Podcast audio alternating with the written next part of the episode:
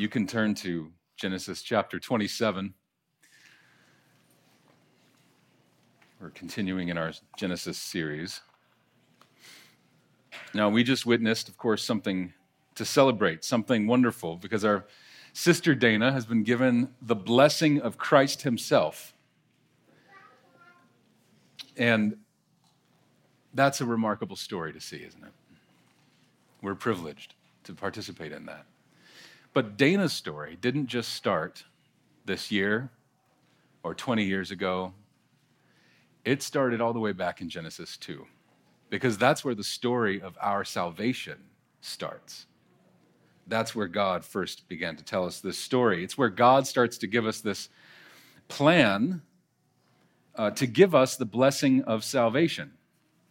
That's what we're talking about today the blessing of salvation.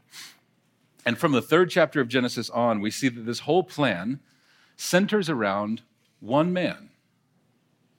Genesis 3:15 calls him the offspring or the seed of the woman. There's one man. All of our hope is in one man. All of our blessing comes from one man. The seed of the woman who crushes the serpent's head, who saves this world from everything that's wrong with it. That was the promise to Eve one of your sons. So when Eve has two sons, the natural question is which one is it? Is it Cain or is it Abel? God chose the youngest son's line, not even Abel, he was killed, but Seth, Abel's youngest brother, to restore all things, to be this line of promise. And generation through generation, God keeps his word and chooses a family line to bless with this promise. So from Adam to Seth, and from Seth down the road to Noah, and from Noah to Shem, and Shem down several generations to Abraham, from Abraham to Isaac, and now we're in the story of the blessing going from Isaac to Jacob. So, um, we're going to read from verse 1 through verse 28 in just a moment, but I just want us to get our heads around this idea that because we're talking about the salvation of the world coming through one man, and Genesis is the story of that promise and that blessing from generation to generation on through the ages, pointing forward to Christ, then this is our story. And we find ourselves in here too. We find our hope of blessing here as well. So let's read the first part of the text, Genesis 27, verses 1 to 28. When Isaac was old and his eyes were dim so that he could not see, he called Esau, his older son, and said to him, My son. And he answered, Here I am. He said, Behold, I am old. I do not know the day of my death. Now then, take your weapons, your quiver, and your bow, and go out to the field and hunt game for me, and prepare for me delicious food such as I love. And bring it to me that I may eat, that my soul may bless you before I die. Now, Rebekah was listening when Isaac spoke to his son Esau. So when Esau went to the field to hunt for game and bring it, Rebekah said to her son Jacob, I heard your father speak to your brother Esau. Bring me game and prepare for me delicious food that I may eat it and bless you before the Lord before I die. Now, therefore, my son, obey my voice as I command you. Go to the flock and bring me two good young goats so that I may prepare uh, from them delicious food for your father, such as he loves and you shall bring it to your father to eat, so that he may bless you before he dies. But Jacob said to Rebekah his mother, Behold, my brother Esau is a hairy man, and I am a smooth man. Perhaps my father will feel me, and I shall seem to be mocking him and bring a curse upon myself and not a blessing. His mother said to him, Let your curse be on me, my son. Only obey my voice and go, bring them to me. So he went and took them and brought them to his mother, and his mother prepared delicious food, such as his father loved. Then Rebekah took the best garments of Esau, her older son, which were with her in the, in the house, and put them on Jacob, her younger son. And the skins of the young goats she put on his hands and on the smooth part of his neck. And she put the delicious food and the bread which she had prepared into the hand of her son, Jacob. So he went into his father and said, My father. And he said, Here I am. Who are you, my son? Jacob said to his father, I'm Esau, your firstborn. I have done as you told me. Now sit up and eat of my game, that your soul may bless me. But Isaac said to his son, How is it that you have found it so quickly, my son? He answered, uh, Because the Lord your God granted me success. Then Isaac said to Jacob, Please come near that I may feel you, my son, to know whether you are really my son Esau or not. Excuse me. So Jacob went near to Isaac his father, who felt him and said, The voice is Jacob's voice, but the hands are the hands of Esau. And he did not recognize him because his hands were hairy like his brother Esau's hands. So he blessed him. He said, Are you really my son Esau? He answered, I am. Then he said, Bring it near to me, that I may eat of my son's game and bless you. So he brought it near to him, and he ate, and he brought him wine, and he drank. Then his father Isaac said to him, Come near and kiss me, my son. So he came near and kissed him. And Isaac smelled the smell of his garments and blessed him, and said, ah, See, the smell of my son is as the smell of a field that the Lord has blessed. May God give you the dew of, of heaven and of the fatness of the earth and plenty of grain and wine let peoples serve you and nations bow down to you. Be Lord over your brothers, and may your mother's sons bow down to you. Cursed be everyone who curses you, and blessed be everyone who blesses you. This is the word of the Lord. Thanks be to God. So, last week, when we held up chapter 25, the story of Jacob and Esau, we held it up to the gospel and we saw that Jesus is the better Esau, right? The nobler older brother who willingly loses it all so that we, the younger, can receive the birthright. That's what we saw last week. Now, this week, we're going to hold up this chapter 27 alongside the gospel and find that we stand in the place of Jacob. And as a side note, there are a thousand amazing things that we could examine in the text today but we are finite and you will want to eat lunch at some point today. And so we're, look, I'm eager to get to Jesus. We're just going to do that. We're unapologetic about this. Jesus said this whole book points to him. That's what it's here for. He's not a sideshow in the Bible. So we are going to look at this story and talk about Jesus, just as a heads up. Now, last week we talked about the Father's love and how we all long for the Father's love and need to hear it, and how we hear it in the gospel that this is how God loves the world. This week, we're going to look at the Father's blessing. The Father's blessing. Three simple points. What is the blessing? How do we get it? And how can we keep it? What's the blessing? How do we get it? How can we keep it? So, point number one what is the blessing? What is the blessing? We use the word blessing or bless all the time here, right? Now, I moved from Washington State in 2015 and had never heard the word bless so many times in my life as moving to Tennessee. And we say it to mean, uh, you know, I was really blessed when you brought me dinner the other night. Or, you know, bless her heart or bless his heart or something like that, right? But biblical blessing, blessing in Genesis, is something way more robust, way more powerful, and important. It's neither warm feelings nor is it well wishings. Biblical blessing is a word with authority, which powerfully accomplishes its purpose for the good of the person being blessed. A word of authority which does something for good. Not a warm feeling, not a well wishing.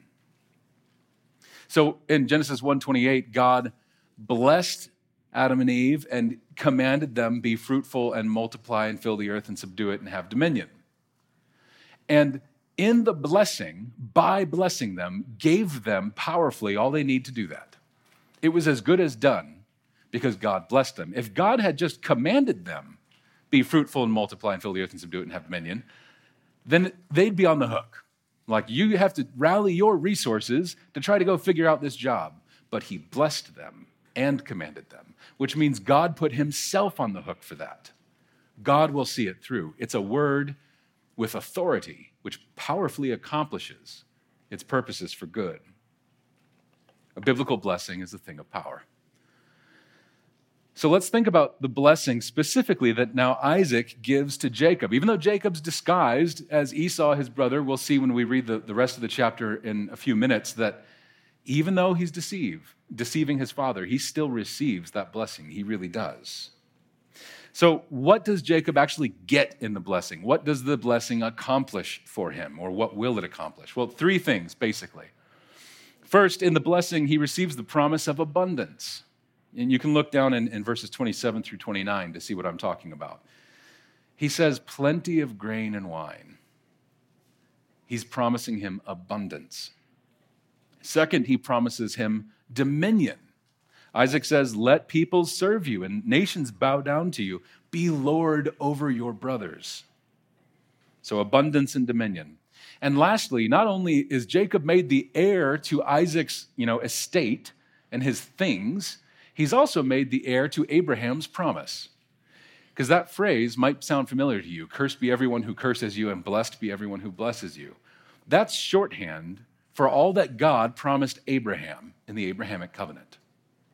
The promise of Abraham that this is the family through whom salvation will come to the world is being passed on to Jacob.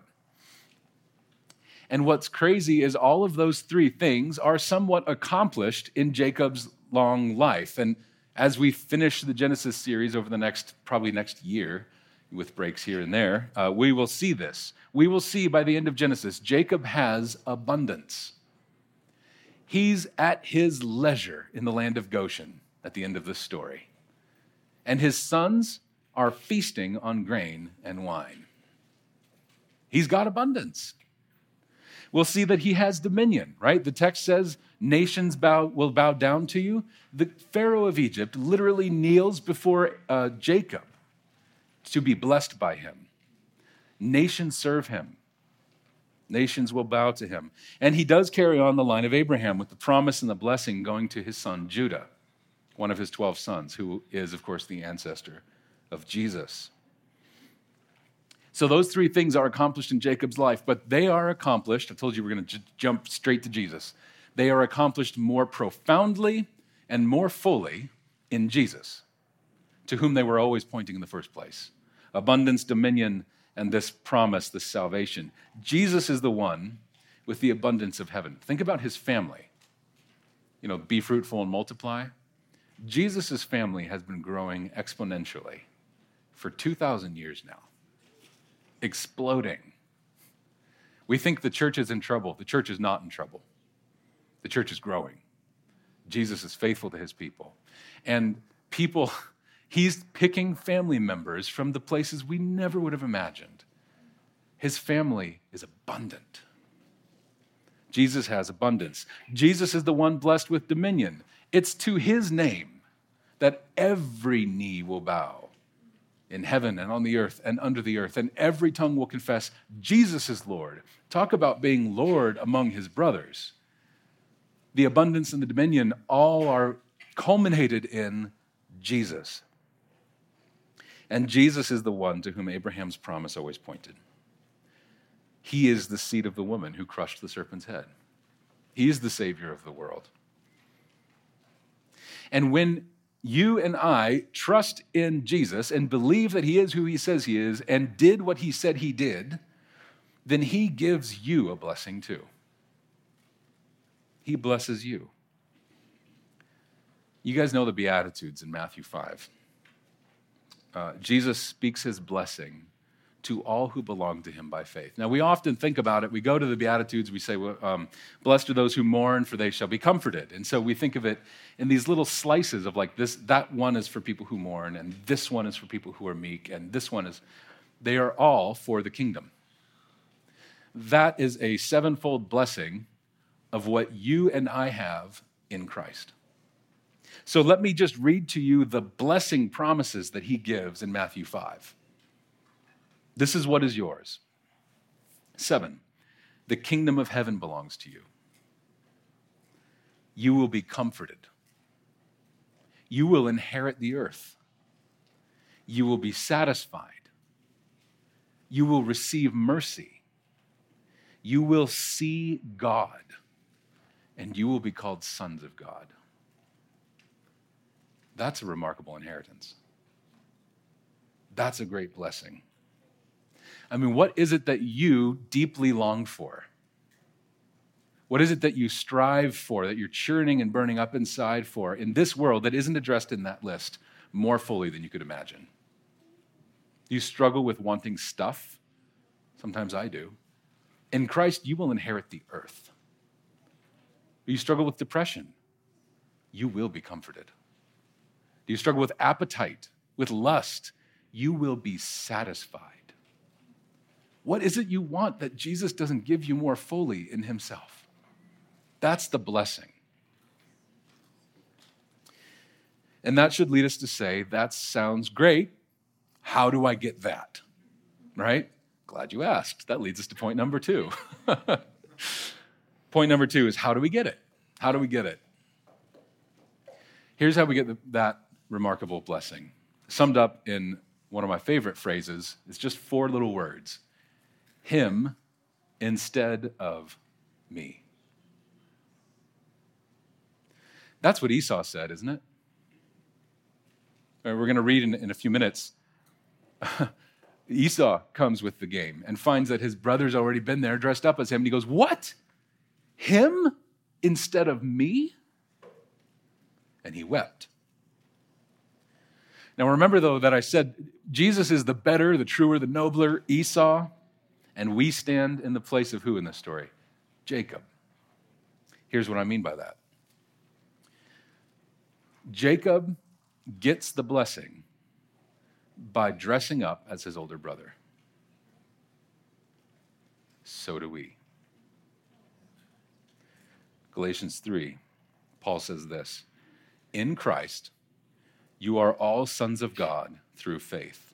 For as many of you as were baptized into Christ have put on Christ. Put on Christ. Do you know what it means to put on Christ? Would it help if I told you that Jacob put on Esau? Because all of us in this room, without exception, we have all failed to live up to our own moral standards, right? Like the Bible aside, if we got to make the rules, we still wouldn't meet our own rules, let alone the high, impeccable standards of a holy and pure God. Because of that, in the presence of God, in the eyes of God, it's as if we are not dressed in Sunday clothes, but in filthy rags. That's what we bring to the table. Nothing. Not, not just the absence of good things, but actually we bring dirt and sin and wickedness to God. We're unfit for the presence of God in and of ourselves. So, our nobler older brother, hmm, the one who actually deserves the Father's blessing, the one to whom it rightly belongs, he takes off his royal glorious robes and he takes your filthy rags and puts them on himself. And then it's like he takes this beautiful Son of God robe and drapes it over your shoulders. And you're dressed in your older brother's clothes, dressed in his righteousness. But then Jesus goes further and he takes you by the hand and he leads you right to the Father. And he says, Father, would you bless her? Would you give the blessing to him instead of me?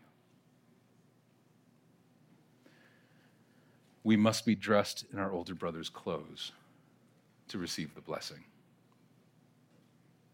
In the righteousness of Christ, Him being our sin, wearing our unrighteousness in the presence of the Father and receiving the justice, the penalty that we deserve. That's how we get it. He takes the wrath we deserve and he gives you and I the blessing he deserves. Him instead of me. Him instead of me. Now, that might sound very high and theological. I don't know, maybe too abstract. So let's think back to Galatians 3 for just a moment. Um, let's read it again. It says, In Christ Jesus, you are all sons of God through faith. Through faith. The blessing is to be a son of God. You become a son of God, you receive the blessing, the inheritance, the, the kingdom of heaven, the earth, the right, like all those things that Jesus listed off. But who gets to be a son of God? It's only those who are in Christ. Okay, how do you get in Christ? through faith. Through faith. The Bible is a very complicated collection of books. Some of you will know this. Um, there's 66 of them. It, a lot of genres. They're written in ancient languages, right? This is like, sometimes I think, what am I doing? This is like for smart scholars, right? Not people like me. But receiving the Father's blessing is as simple as boiled potatoes. Seriously. You just believe. You just believe in Jesus. You don't have to have a degree. You don't have to be a Bible scholar. You just have to trust Jesus. That's it. Here's what it looks like it looks like knowing, okay, I can't earn my salvation. I can't work hard enough or be good enough to please the Father. Okay. And then you have to see, well, Jesus did deserve it. He was perfect, but he gave it for me, him instead of me. And then you just say, Jesus, would you do that for me? That's it. That's faith. Faith is resting all of your trust in Jesus. It, faith is putting your allegiance with Jesus. I'm a Jesus person now. I am in Christ now. It's leaning on Him with all your weight. Faith is as simple as sitting on a chair. All of you right now, except for Nathan who's standing, are not holding yourself up with your own two feet. Something else has your whole weight. Faith. That's it. Saying to Jesus, I'm no longer trying to stand on my own. You've got to hold me up. Jesus, I've got no strength. I can't stand in your presence, so I'm putting all my weight on you. And if you've done that with Jesus, then that blessing is yours. He bought it for you. He bought it for you with the most costly, precious, and valuable thing in this universe, which is the blood of the Son of God. And then you can say with wonder, Him instead of me. Praise God. So that's what the blessing is. That's how you get the blessing. But what good is it if we can mess it up? I wonder how many of us are afraid of out sinning the grace of God? This is a real question. We all know that faith is more than just about what we think, right? Faith is living, and it's something we have to do. We put our belief into action. You can say, I believe that chair will hold my weight, but faith sits in the chair, right? So, what if I believed in Jesus, but then I didn't live like it? What then? What if I've made some horrible mistakes? And I have. What if I've done some awful things? And I have. What if I've thought wicked thoughts? I have. What then? How secure is my blessing? How secure is your blessing? These are very real and very serious questions, and I don't want to give you cheap answers. I want to give you biblical answers. So let's think about the security of our blessing from the second part of this text. This is, again, Genesis 27. We're going to read from verses 30 to 38. It's up on your screen, or you can follow along with your Bibles.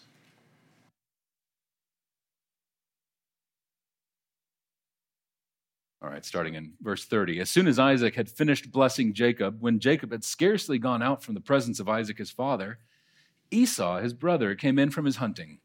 He also prepared delicious food and brought it to his father. And he said to his father, Let my father arise and eat of his son's game, that you may bless me. His father Isaac said to him, Who are you? He answered, I'm your son, I'm your firstborn, Isaac, uh, Esau. Then Isaac trembled very violently and said, Who was it then that hunted game and brought it to me? And I ate it all before you came, and I have blessed him. Yes, and he shall be blessed. As soon as Esau heard the words of his father, he cried out with an exceedingly great and bitter cry and said to his father, Bless me, even me also, O my father. But he said, Your brother came deceitfully, and he has taken away your blessing. Esau said, Is he not rightly named Jacob? For he has cheated me these two times. He took away my birthright, and behold, now he has taken away my blessing. Then he said, Have you not reserved a blessing for me? Isaac answered and said to Esau, Behold, I have made him lord over you. And all his brothers I have given to him for servants, and with grain and wine I have sustained him. What then can I do for you, my son? Esau said to his father, Have you but one blessing, my father? Bless me, even me also, O my father. And Esau lifted up his voice and wept.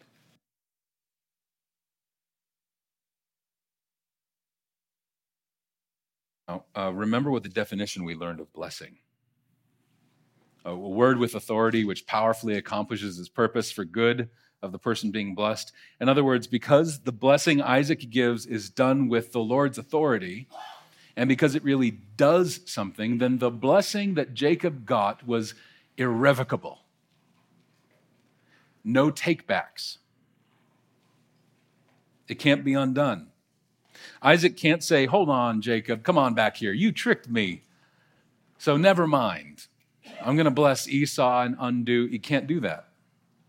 His word of blessing without, went out with authority and power, and what's done is done. Remember the book of Esther?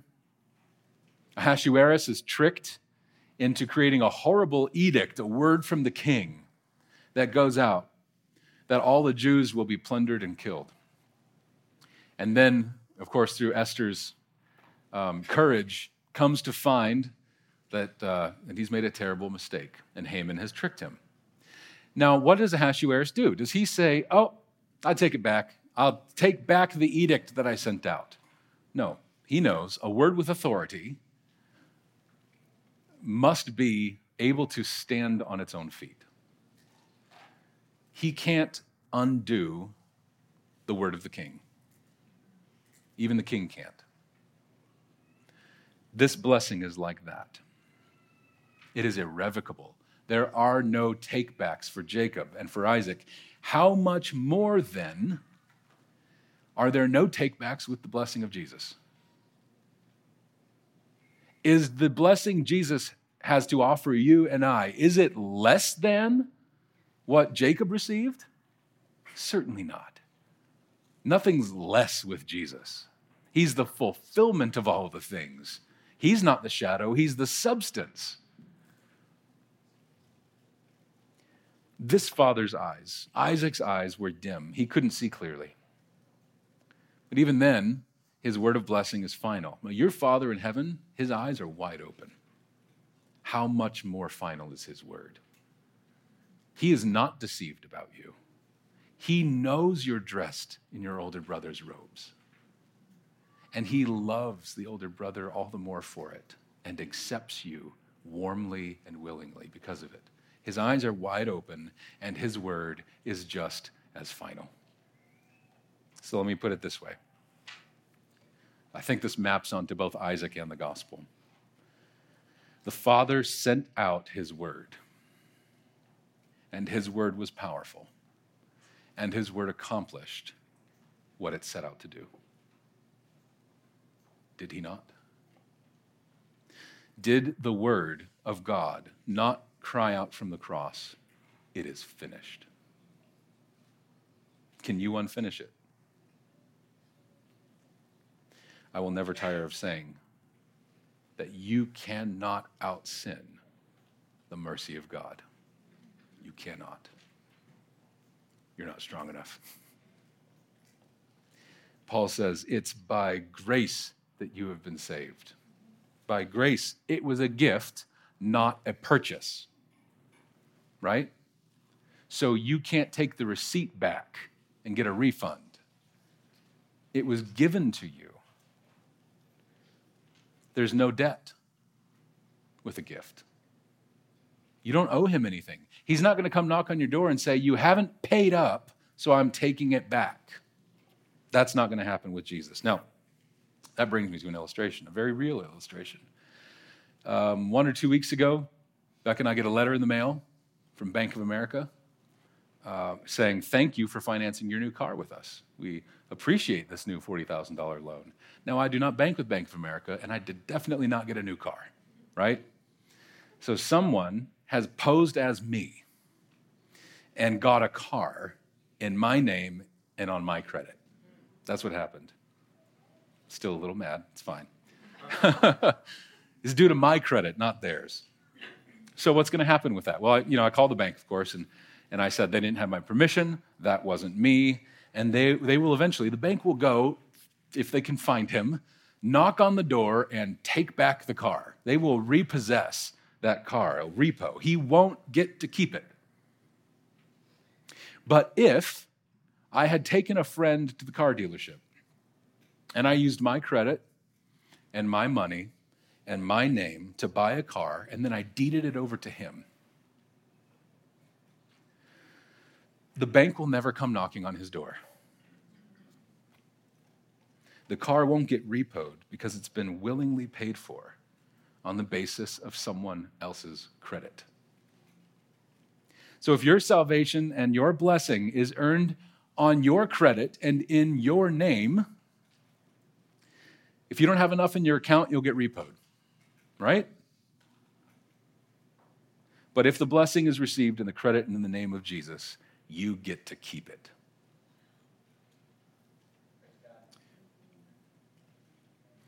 Some of you may have been running some kind of identity fraud with Jesus for a long time, trying to get the blessing and the salvation your way, but not receiving it by faith. It's time now to be real with yourself. It's time to admit that your clothes aren't going to cut it. You need Jesus. You need Jesus' righteousness. Whether or not you've received, or if you've never received Jesus, let me put it that way, or if you're coming back to Jesus after a long time, Or if you woke up today feeling like barely a Christian. Or if you've been walking with the Lord, you know, all the days of your life, this is for all of us. The Christian life is just a series of new beginnings. I heard Alistair Begg say this morning. He's right. All of us need to admit that our clothes won't cut it that we're unfit to stand in the presence of God on our own, and we need our older brother to vouch for us with his name, to cover us in his righteousness, to pay for our sins and give us his righteousness. And then that's how we get the blessing. So we're going to just go to Jesus together and admit that again. Maybe some of you for the first time. Don't wait, please if you've been thinking, that's a prayer I need to pray, uh, and I, I need to do business with Jesus, I know, but kind of waiting to get like motivated to get over that. Wait, no, don't wait. Today, if you hear his voice, do not harden your hearts.